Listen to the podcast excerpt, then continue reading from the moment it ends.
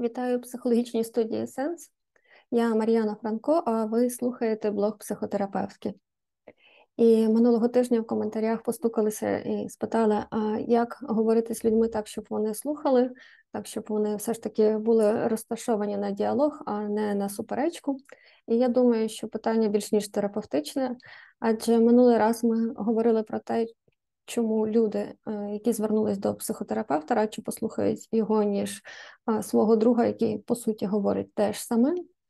І крім того, що е, він буде швидше слухати психотерапевта, ну чи вона. Власне, через те, що коли ми звертаємося до психотерапевта, то ми очікуємо, що до нас будуть комунікувати з ролі психотерапевта. Коли ми звертаємося до друга, ми швидше отримуємо дружню підтримку і на неї ще розраховуємо. А якщо ви звертаєтесь до друга, він поводить себе як психотерапевт. От, наприклад, якщо би я з друзями поводила себе як психотерапевт, ну ви просто перестали зі мною дружити, тому що вони перебували в постійному стані такого когнітивного дисонансу, тобто такого когнітивного конфлікту, хто це переді мною психотерапевт чи Мар'яна, моя подруга. А, Але крім того, насправді е, це важливе, але е, не єдина умова, е, через що психотерапевта радше будуть слухати, ніж просто одного з своїх знайомих. Бо в терапії витримуються насправді три умови, які допомагають людині навіть почути саму себе. І сьогодні пропоную поговорити про ці три важливі умови. Адже насправді зараз, якщо ви поспостерігаєте, дійсно у більшості люди вони слухають не для того, щоб почути, щоб зрозуміти, а для того, щоб дати відповідь, так? тобто, щоб відповісти. І в результаті виходить світ, де ніхто не слухає нікого. Так от, коли ми приходимо до психотерапевта, наприклад, коли до мене приходить моя клієнтка, скажімо, чи клієнт, то перше питання, яке е, вам поставить психотерапевт, як ви сьогодні? І це питання, воно е, здається елементарне, але воно вкрай важливе для терапії загалом, для терапевта і для людини в комплексі. Тому що е, одні мої клієнти кажуть, що як ви сьогодні, коли я запитую, то це така можливість чи не єдина в житті на даний період часу зупинитися, прислухатись до себе і взагалі зрозуміти, хто я і де я, тобто зачекінитися, як вони кажуть. І з іншої сторони, це є сигнал психотерапевту про те, в якому стані знаходиться в принципі клієнт. Адже е, під час сесії ми зазвичай працюємо над якоюсь темою, а щоб робота була ефективною, він має бути в стабільному стані. І ось чому.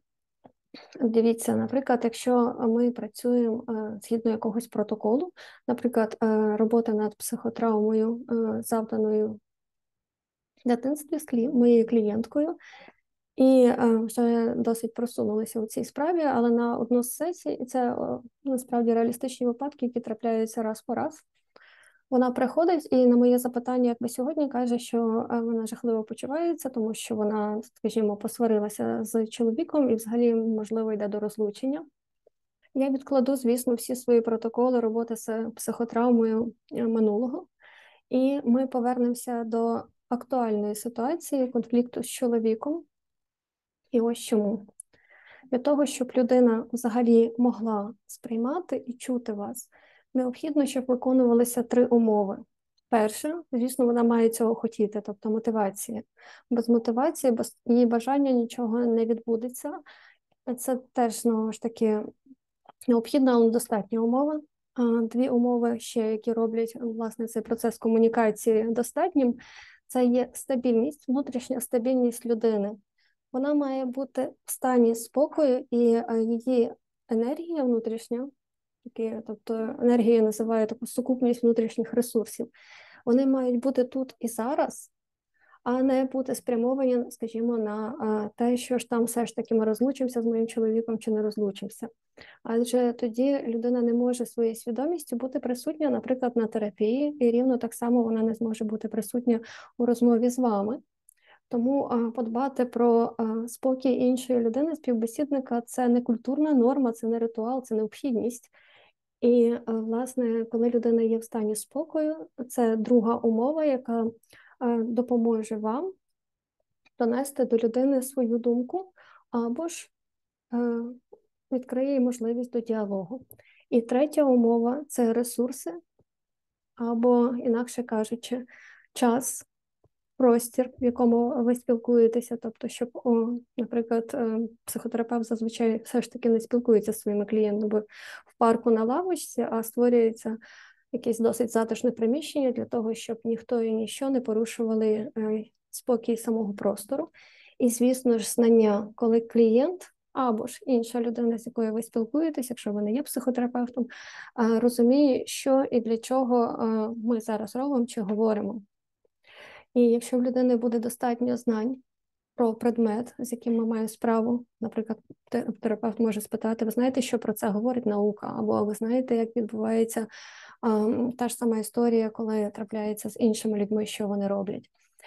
І якщо клієнт не знає, то ми інколи заповнюємо цю прогалину, беручи дійсно наукові знання або беручи приклади з життя, які можуть бути близькими клієнту. І, власне, за умови виконання цих трьох умов: це мотивація, е, це є внутрішній спокій і ресурси, що клієнт нікуди не спішить, нікуди не спізнюється, е, не переживає, що він кудись не встигне, е, коли він має достатню кількість знань власне, ми можемо просунутися в терапевтичній роботі, але рівно так само насправді ця культура спілкування може бути і е, під час звичайного діалогу. Ми просто рідко про це задумуємося. І я рада, що ви відвідуєте, наприклад, цей подкаст і задумуєтесь над такими важливими речами. Адже якщо більше людей в нашому українському суспільстві буде психологічно і емоційно більш грамотними, то я думаю, що суспільство загалом від цього лише виграє. Ну і на завершення, напевно, все ж таки теж е, скажу таку свою улюблену цитату одну з знову ж таки Далай-Лами, про те, що коли ми говоримо, ми лише відтворюємо те, що ми знаємо. А коли ми слухаємо, ми можемо довідатися щось нове. І, власне, хоча б згадуючи цю цитату, ми можемо навчитися краще слухати і бути уважнішими слухачами для іншої людини. І повірте, тоді діалог стає лише кращим.